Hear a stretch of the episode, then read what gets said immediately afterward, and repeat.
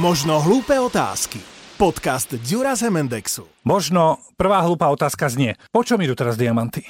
Tak momentálne o niečo nižšie ako pred nejakou dobou. Išlo to dole. Išlo to. No, to nám, nie, to nám nehrá do karát, samozrejme. To ide na kilá, alebo na, ako sa to kupuje? Takmer na karáty. Na karáty. Na kar- tam sú stále tie karáty. Tie karáty nahrádzajú kilo, nahrádzajú peniaz, nahrádzajú všetko pri diamantoch? Tie karáty pri drahých kameňoch sú hmotnostnou jednotkou. Niečo úplne Jasné. iné ako karáty pri zlate. Treba to odlišovať, lebo často sa používajú karáty spolu so zlatom, karáty s diamantmi, ale sú to dve úplne Dve odlišné iné. veci. Čiže sú aj dva rôzne karáty. Áno, karát pri drahých kameňoch je hmotnostná jednotka, Aha. ktorá predstavuje dve desatiny gramu a pri drahých kovoch sa karátmi vyjadruje rídzosť. To znamená pomer drahého kovu v e, celkovej zliatine. Hej, to je tých 24 karátov To je v tom zlato. zlate, ktoré som dostal k 18 a mamina bola na to Pekný hrdá. darček. Výborné, výborné. Na úvod, skúsme sa trošku vysvetliť, aby, aby sme pojmovo, teda aby ja som hlavne neplával pojmovo, čiže diamant, drahokam, briliant, rubín, biele zlato, rúžové zlato, nech som zorientovaný. Povedzme, že tá klenotnícka komodita,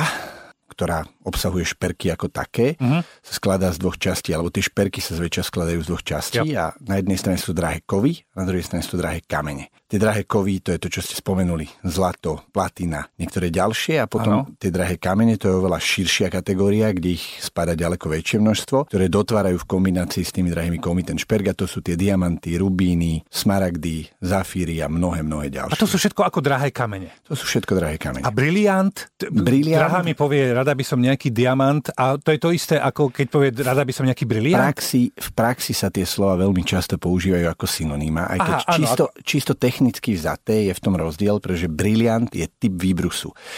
A tým synonymom sa briliant voči diamantu stal práve z toho dôvodu, že briliantový výbrus je najčastejšie používaný výbrus pre diamant, pretože opticky najviac, e, respektíve najefektívnejšie pracuje s optickými vlastnosťami minerálu, e, ktorým je diamant. A keď ho vybriliantujem, Keď tak ho vtedy najkrajšie vyzerá. vtedy, vtedy sa stane blíží. briliantom a vtedy, vtedy vyzerá najlepšie v rámci tých možností, ktoré diamant A dáva. dokáže odrážať a lámať svetlo, takže to vyzerá úplne bohovsky. Doslova. Briliant, aby som to trošku ešte skomplikoval, briliant vie byť aj z rubínu? Briliant vie byť v podstate z čohokoľvek. Čiže stále sa bavíme len o tom, že aha, aký mám pekný briliant z rubínu, tak to znie nie, správne? Nie, aj keď v prípade, ak použijem briliantový výbrus na iný drahý kameň ako diamant, tak sa v praxi nikdy nezvykne označovať ako briliant.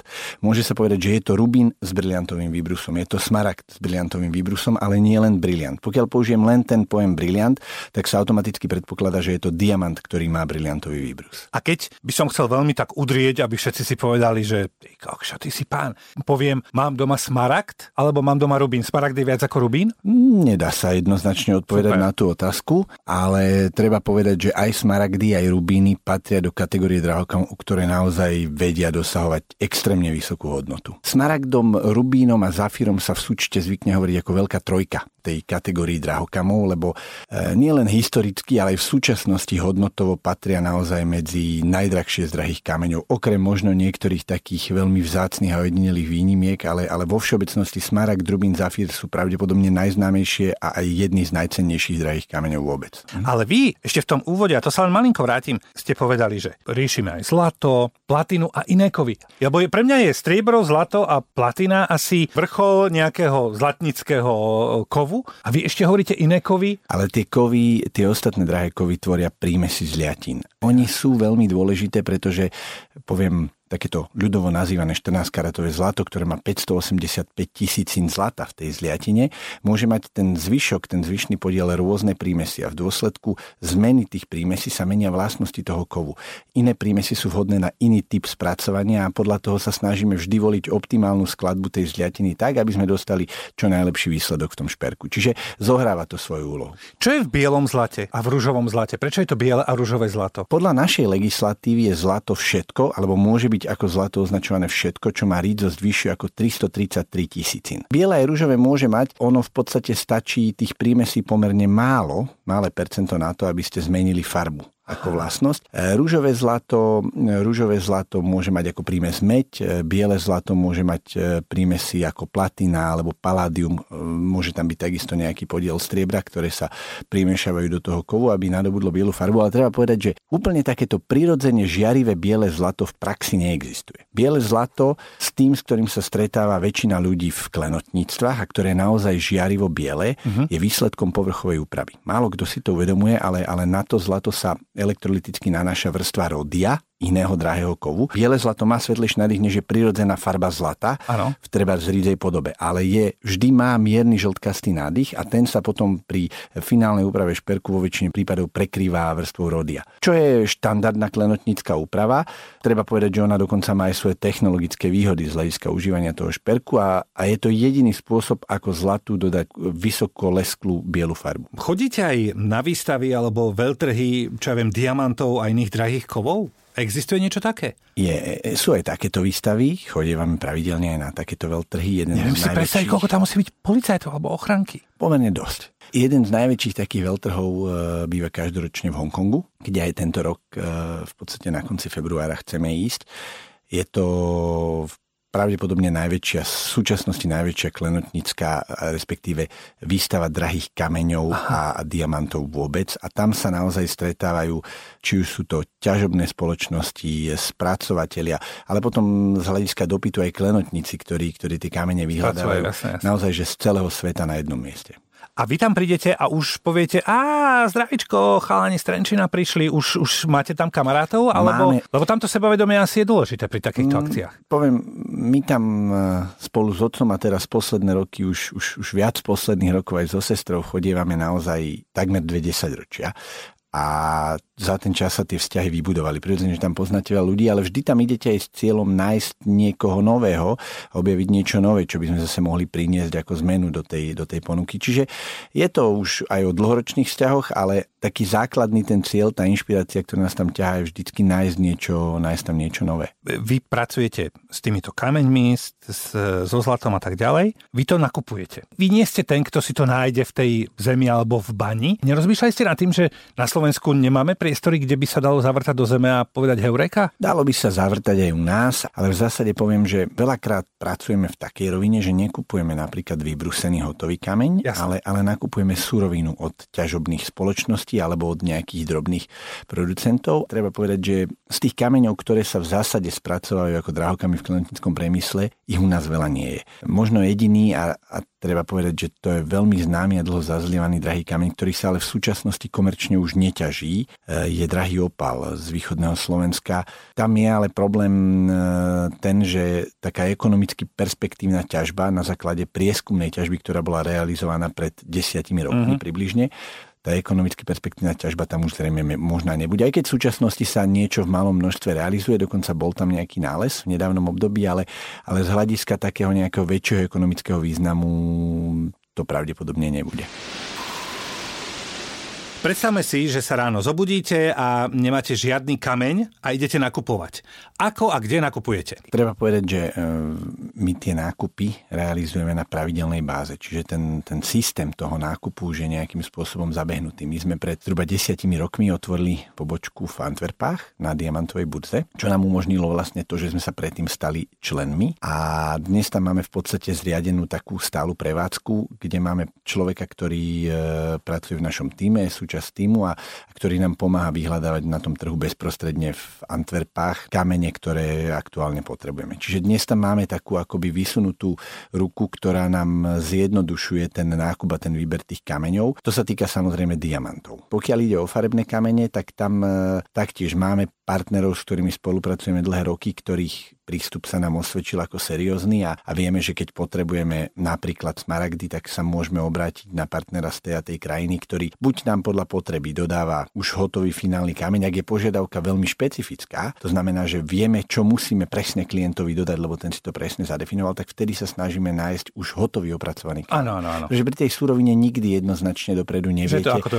aký Jasné. ten výstup bude. Alebo, alebo pokiaľ ide len o produkt produkciu, ktorá nie je na konkrétneho klienta, ktorú proste chceme priniesť ako treba znovu kolekciu do našich obchodov, tak, tak vtedy, vtedy zväčša nakúpime surovinu, spracovávame si túto surovinu s brusičmi, s ktorými taktiež spolupracujeme a následne to osadáme do našich šperkov. Čiže ono to veľmi závisí od toho, čo to je a na aký je to účel. A ten váš človek v Antwerpách vie rozoznať bižu od ozáckého smaragdu? Že vás neoklame niekto? Uh, určite áno. Ono to poviem... Nechce keď, sa ho dotknúť to vášho človeka v Antwerpách, samozrejme. Pardon. Nie, nie, to je legitimná otázka. Keď sa, keď sa človek tomu venuje dlhé roky, a má prístup k podstate veci, tak samozrejme odlišiť tie základné imitácie nie je až taký problém. Aha. Pravda ale je, že, že ono to možno nie je ani tak veľmi o tom odlišiť ten diamant od iných drahých kameňov. Dnes vystáva obrovský problém odlišiť diamant prírodný od diamantu syntetického, ano, čo je technologicky zložité. A potom je tam ale ešte druhá dôležitá časť a to je kvalitatívna analýza. Lebo pokiaľ kupujete diamant, ktorý už má tzv. rodný list, kde sú všetky kvalitatívne parametre uvedené, tak sa tá úloha značne zjednodušuje, pretože tie základné rysy kvalitatívne vlastnosti toho kameňa poznáte. Ale veľa kameňov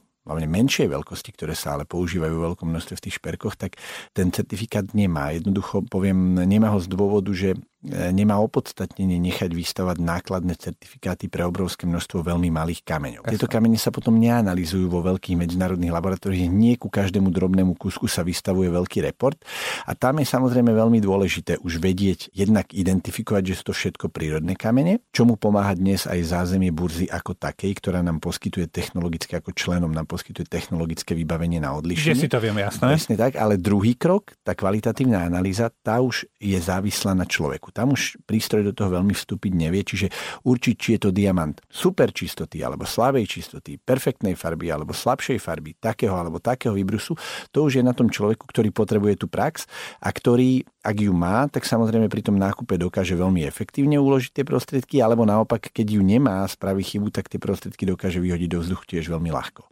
Dobre, a teraz mám nejaké suroviny a teraz u vás si sadnete všetci a poviete si, fajn, tak ideme teraz to vymyslieť takto. Čiže sa dohadujete, bavíte sa o tom, koľko náužníc alebo do prstenov, alebo... Áno, aj keď ono to je možno naopak, že my si najskôr zadefinujeme, čo by tak asi sme chceli spraviť, čo by, čo by možno ten trh chcel, aby sme spravili. A podľa toho zháňate kameň? Podľa toho naháňame tie kamene. To je taký ten prístup e, z hľadiska toho majoritného množstva. Na druhej strane vždy prichádzajú na trh aj nejaké špeciality, kusovky, kde je ten princíp postavený úplne opačne a to je zhruba tak, že no nájdeme kameň, ktorý je naozaj zaujímavý, veľmi sa nám páči, tak ten kameň kúpime a potom rozmýšľame, čo vo finále z neho spraviť. Alebo už v momente, keď ho kupujeme, možno máme nejakú tú ideu.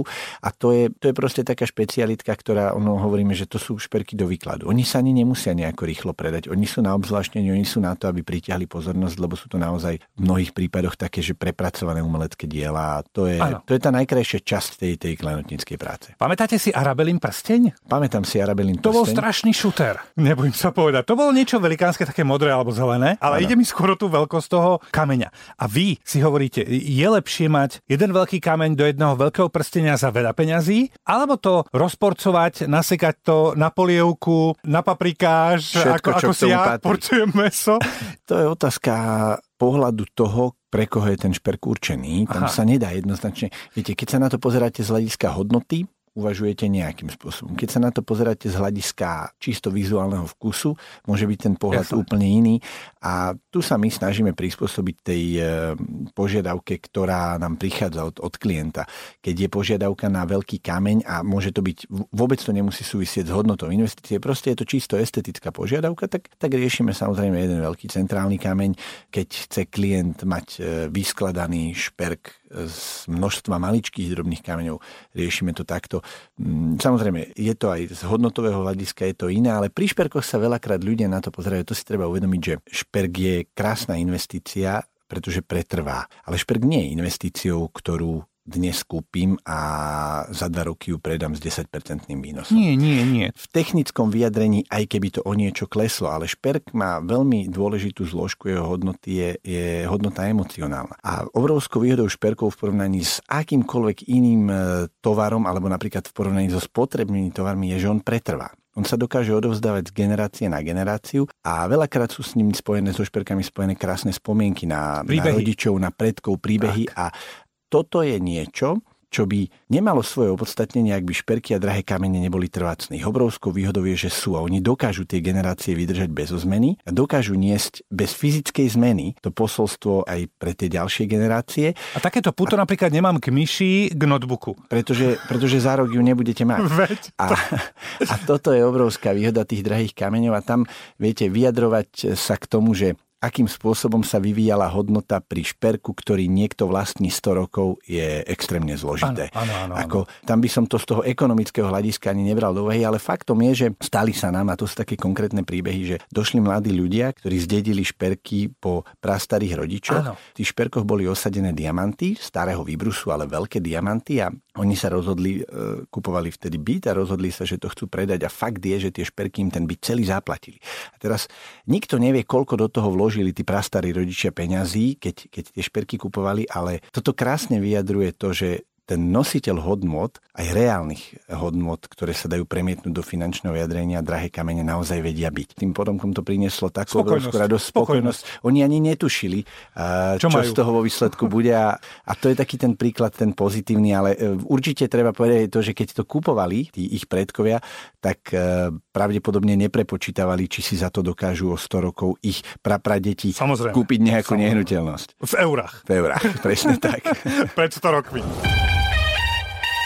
Príde klient niekedy s vlastným návrhom, že mám takéto náušnice, aha, nakreslil som si na papier, dovolil som si, nech sa páči. A vy na to mrkáte a čo Veľmi poviete? často. No a čo veľmi poviete? často. Pokiaľ je to technicky zrealizovateľné, aha. pokiaľ je to technicky možné, tak veľmi radi. Ono to sú také celkom príjemné výzvy, že dostanete proste úlohu. Ak je technicky realizovateľná, tak najťažšou časťou, pokiaľ ide o farebné kamene, býva zväčša nájsť ten kameň podľa predstav toho klienta. Stalo sa nám, že sme niekoľko rokov hľadali kameň, ktorý sme dopasovali do súpravy. Aha. To znamená, klient mal mal šperk, mal prsteň a k tomu prsteniu chcel náušnice. Boli to smaragdy, veľmi veľké a veľmi výnimočné a nájsť tie kamene bolo naozaj otázkou Proste sme, sme čakali, Áno. kedy na taký kameň narazíme. A bol niekedy návrh, s ktorým ste si nevedeli poradiť? Ste si povedali, viete čo, skúsme niečo iné, že toto fakt nedáme? Boli návrhy, ktoré neboli realizovateľné technicky. To znamená, klient prišiel s pohľadom na šperk, povedzme prsteň a pohľad z hora. Ale ten pohľad nebol realizovateľný Nevieme, čo, tak, jasné. aby to bolo nositeľné ako prsteň.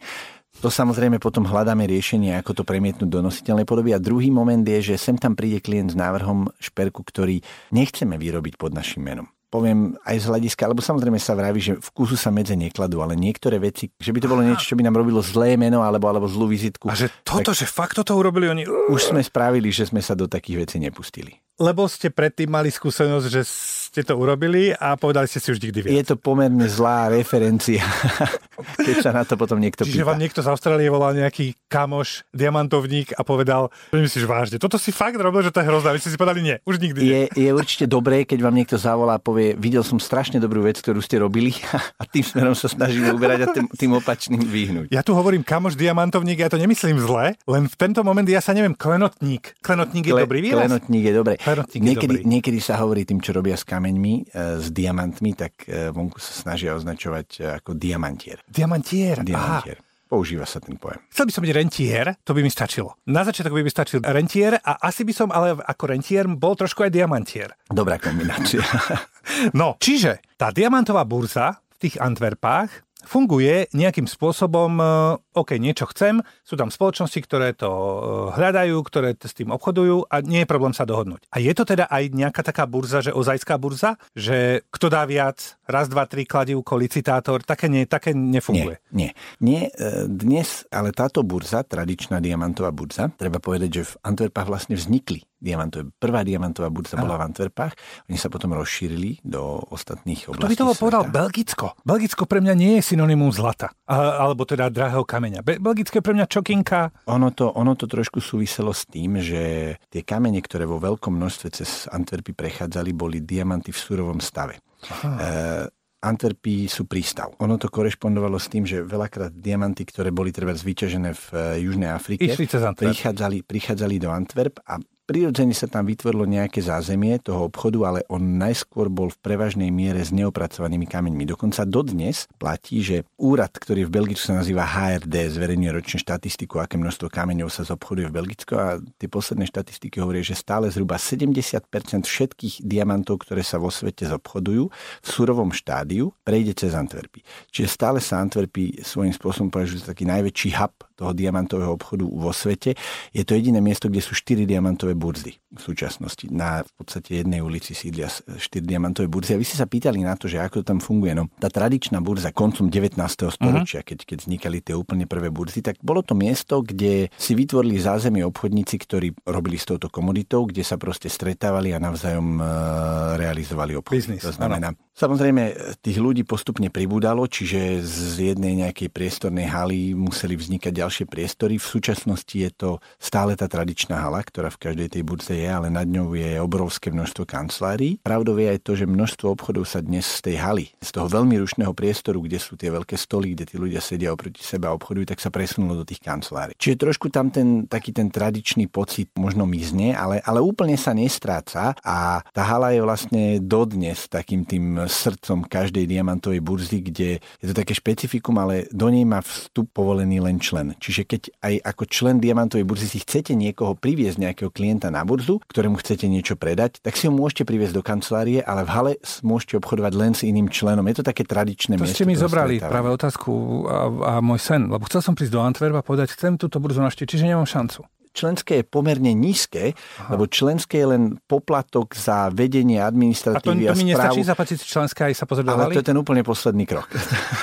Zaplatiť to členské je, je, prichádza jasne. až po tej procedúre, keď sa človek stane, stane tým členom. Čiže takto nejako to v zásade funguje. Som milujúci chlap, aj keď moja drahá nemá žiadny briliant, ani diamant, ani rubín v prstení? Úprimne si myslím, že to nekorešponduje jedno s druhým. Odľahlo mi. Niektorí si to tak myslia. Dobre ste povedali, ja si to tiež nemyslím, ale je pravda, že e, v podstate som presvedčený, že takmer každú ženu by takýto darček, ak by bol venovaný s nejakým úprimným citom, potešil. A to je jednou z najdôležitejších úloh Urobiť radosť. a šperkov vôbec robiť radosť. Presne tak. tak. Hovorí sa, že chlap by mal na zásnubný diamantový prsteň minúť trojnásobok svojho platu. Tak tvrdí sa veľa vecí. No. Toto je určite jedna z tých, ktoré, ktoré sa tvrdia pomerne často. Čiže trojnásobok svojho platu? Treba ale povedať, že uh, na rovinu No. Ja sa vždy pousmiem, keď, keď, keď to počujem, lebo sa pýtam, že prečo nie sedem? Alebo prečo nie dva? A ona je to asi taká otázka, ako ste položili úplne, e, úplne v úvode, že či ste dobrý milujúci chlap, keď partnerka nemá taký šperk. Nemyslím si, že toto sú veci, ktoré sa nejakým spôsobom dajú merať a od ktorých vo finále niečo závisí. Ako keď darujete šperk s dobrým úmyslom, lebo chcete spraviť radosť a potešiť a darujete šperk v rámci svojich možností, je určite lepšie darovať krásny šperk, ktorý nejakým spôsobom nerujnuje finančný rozpočet, ako držať sa nejakej nezmyselnej tabulky. A no ale to som práve myslel, že týmto rozhovorom by sme možno mohli zmeniť túto vetu, že trojnásobok, lebo možno chl- veľa chlapov šetrí na ten prsteň a odkladajú svadbu kvôli tomu. A dámy pochopiteľne, pretože sa chcú vydávať, sú nešťastné. Čiže my rušíme túto vetu v tomto momente, trojnásobok, a môže byť aj polovica z platu. Môže to byť čokoľvek Môže to byť aj... od až do. tak, rozhodli sme sa práve teraz. Tí diamanty, ešte vrátim sa teda k tým spoločnostiam, ktoré s nimi obchodujú. Vo filmoch aj sa o tom číta, deti sú vykoristované pri ich ťažení, ľudia majú za to málo peňazí a tak ďalej. Toto platí? Myslím si, že to neplatí v takej podobe, v akej to je to prezentované v niektorých filmoch, ktorí sa tej problematike venujú. Napríklad Krvavý diamant. Ale to je taký pomerne známy, ktorý najviac robil osvetu tej problematike tých diamantov nelegálne ťažených, respektíve ani nie, že nelegálne ťažených. Ono, ten krvavý diamant v súčasnom ponímaní je vlastne diamant, ktorý nesplňa podmienky tzv. kimberlíského procesu. To je taká certifikačná schéma, ten kimberlísky proces, no. na pôde OSN, ku ktorej sa pridružili aj rôzne profesné organizácie, diamantové burzy a tak ďalej. A cieľom toho celého, tým úplne pôvodným cieľom bolo, aby sa zamedzilo obchodovaniu s takými kameňmi, ktorými sa financujú vojnové konflikty, predovšetkým občianské vojny v niektorých krajinách, ktoré spôsobujú utrpenie obyvateľstva tie členské krajiny sa snažili tieto krajiny dostať na kvázi nejaký sankčný zoznam potom s tými krajinami, ktoré sa na tomto zozname sankčnom nachádzajú, nebolo možné legitimne obchodovať, nakúpať od nich tie kamene, čiže im nedávalo zmysel robiť takú ťažbu a tým pádom nevznikala možnosť financovať tie, tie lokálne vojnové konflikty. Treba povedať, že v praxi to nebolo úplne funkčné a dodnes to nie je podľa môjho názoru veľmi funkčné, aj keď bol okolo toho robený silný marketing, ale na rovinu si treba povedať, že, že bolo pomerne jednoduché a stále je pomerne jednoduché pre veľkých hráčov mm, ten, ten, áno, tú certifikačnú schému obísť. Čo sa aj deje, ona sa potom nejakým spôsobom doplňala, upravovala, ale, ale nemyslím si, že toto je ten najlepší spôsob, e, akým sa dá zatlačiť na tých lokálnych hráčov, ktorí z toho financujú treba, treba z tie vojny. Úmysel bol veľmi dobrý, ale, ale v konečnom dôsledku sa to, sa to do praxe posunulo iné. Predstavme si SUVčko, velikánske, hej, človek v ňom sedí, skutočne drahá, drahá svinia veľká. Ale už sú aj menšie SUVčka, alebo sú crossovery, také tie meské, ktoré už trošku vyzerajú ako mini SUVčko. A vy už viete, kam mierim. Čiže máme diamanty a sú aj nejaké, nejaké diamanty pre strednú vrstvu ľudí alebo pre tú nižšiu. Čím nechcem znehodnotiť diamant, ale asi stále žijem v takom tom svete, kde mám pocit, že toto je niečo skutočne drahé, brutálne nad moje možnosti. Ono je to taká nešťastná asociácia je. z minulosti, že diamant automaticky je to niečo strašne, strašne drahé. A ja sa za to ospravedlňujem a priznávam to. Ale je to v poriadku. Ono, ono to takto či to vôbec nemusí byť. Tak zjednodušene ja poviem, že polopate poviem. Sú štyri základné kvalitatívne kritériá, alebo tri kvalitatívne a jedno kvantitatívne, ktoré určujú hodnotu. Tie kvalitatívne, povedzme si, že s nimi nebudeme hýbať, pretože chceme, aby ten kameň bol naozaj pekný. Tak nám ostáva to kvantitatívne kritérium a tým je hmotnosť alebo veľkosť toho kameňa. A tam máte naozaj slušnú možnosť pohybu a Existujú kamene, ktoré, diamanty poviem, ktoré sú rádovo v stovkách eur, čo nie sú nejaké horibilné sumy peňazí a sú to pritom kamene kvalitatívne veľmi pekné a vôbec nie takej veľkosti, že by ste ich museli hľadať ľupou. Čiže tých možností je, tých možností je pomerne veľa. Hovorí sa, že diamant sa rozloží v hline, alebo laicky povedané zhnie, myslím ako v zemi. Platí to? Vôbec nie. Ani som to nepočul, že diamant je, je to extrémne odolný e, materiál voči akýmkoľvek chemickým látkam. Je veľmi tvrdý, možno je čiastočne krehký, čiže poškodiť sa samozrejme dá, ale určite nie vplyvom prirodzeného okolitého prostredia nejakej chemickej degradácie v dôsledku toho.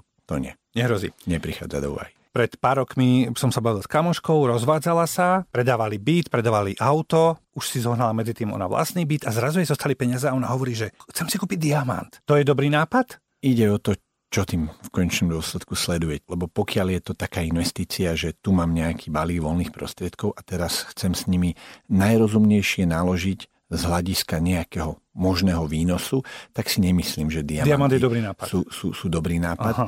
Oni majú svoje výhody aj z hľadiska investičného, ale určite nie v takom tom tradičnom ponímaní, že dnes dám 10 a zajtra si 12 vyberiem. Diamanty sú komoditou, ktorá má svoje špecifiká, pri ktorých si myslím, že výnos, taký nejaký zásadný, relevantný výnos je skôr náhodou, než e, nejakým cieleným investičným výsledkom. Samozrejme, že sú obrovské množstva výhod, ktoré sú tými kameni spojené, lebo ľudia sa často pýtajú, že čo to vlastne obnáša, čo súvisí s tým, keď si ho kúpim. Tam ja na to odpovedám nič. To je na tom, to je na to, je to pekné a, a je to na tom pravda, lebo hovorí, no kúpim teraz byt a za 20 rokov to budem musieť tak či tak zrekonštruovať. Každý rok budem platiť daň z nehnuteľnosti a keď ho náhodou jeden rok nedokážem prenajať, mám tam stratu na stálych nákladoch.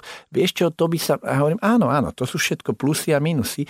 Ten diamant nemusíte mať ani trezor. Možno stačí pohnúť rozumom, ten kameň je zväčša veľmi malý a stačí ho mať odložený sofistikovane. Je taký príbeh, ktorý hovoril otcovi jedného kamarát z branže, s ktorým sa dlhé roky poznajú, hovorí, že Vieš, môj starý otec mal diamanty nakúpené, ktoré nosieval zo sebou a keď chodievali hravať karty do krčmy, tak uh, on mal strašne starý kabát. A ten najstarší kabát, taký deravý, nosieval vždy so sebou. A on sa často stalo, keď popili, že ho nechal v tej krčme a ten kabát mu vždycky doniesli na druhý deň. A on všetky tie diamanty celý čas mal zašité v tom vrecku, v tom kabáte.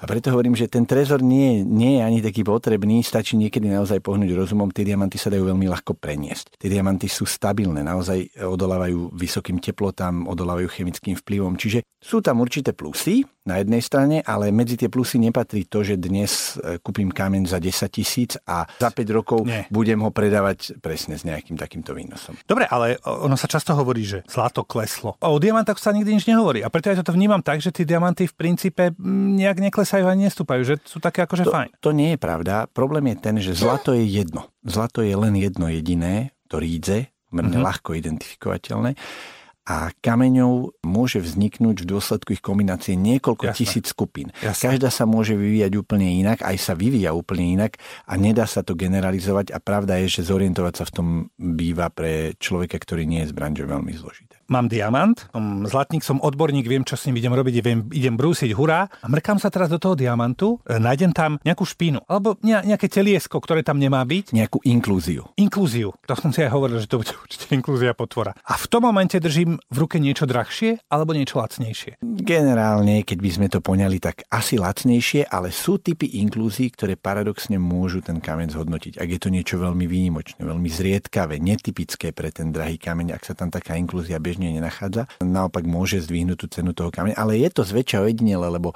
jeden z atribútov, alebo taký ten základný atribút hodnoty drahých kameňov je, že sú pekné. Oni sa musia páčiť. Teraz vždy si treba položiť otázku, že to, čo tam vidím, pridáva kráse toho kameňa alebo nepridáva. Jasne. Áno, ak je to škaredé, tak, tak polopate povedané, tak, tak skôr si myslím, že to bude mať negatívny vplyv na tú hodnotu. Aj keď tu narážame na to, že čo je pre vás pekné, nemusí byť pekné pre mňa Jasne. alebo pre niekoho iného. A tam aj pri tých drahých kameňoch v tomto dochádza naozaj často k stretu názorov, ale sú také zovšeobecnené pravidlá, že vie sa asi po čom je najväčší dopyt a čo sa asi páči najväčšiemu množstvu ľudí a to je prirodzene to najcenejšie. A od toho sa to potom odvíja, že ak je to blízko blízko pritom, je to drahšie, ak sa to tomu vzdialuje, tak tá hodnota klesá. Ja ako laik, keby ste vy teraz vyťahli nejaký diamant, aby ste mi ukázali do svetla, aby ste mi vysvetovali ten lomy svetla a, a tie výbrusy a tieto srandy, dokázal by som to pochopiť? Áno, dokážete, ale poviem eh, v tej rovine, že že človek, ktorému to vysvetlím, pochopí výsledok na tom konkrétnom príklade. A tým to končí. Nespravíte z človeka experta, že univerzálne dokáže tie, vla, eh, tie znalosti uplatniť pri ďalšom kameni a ten už určiť sám. To sa samozrejme nedá.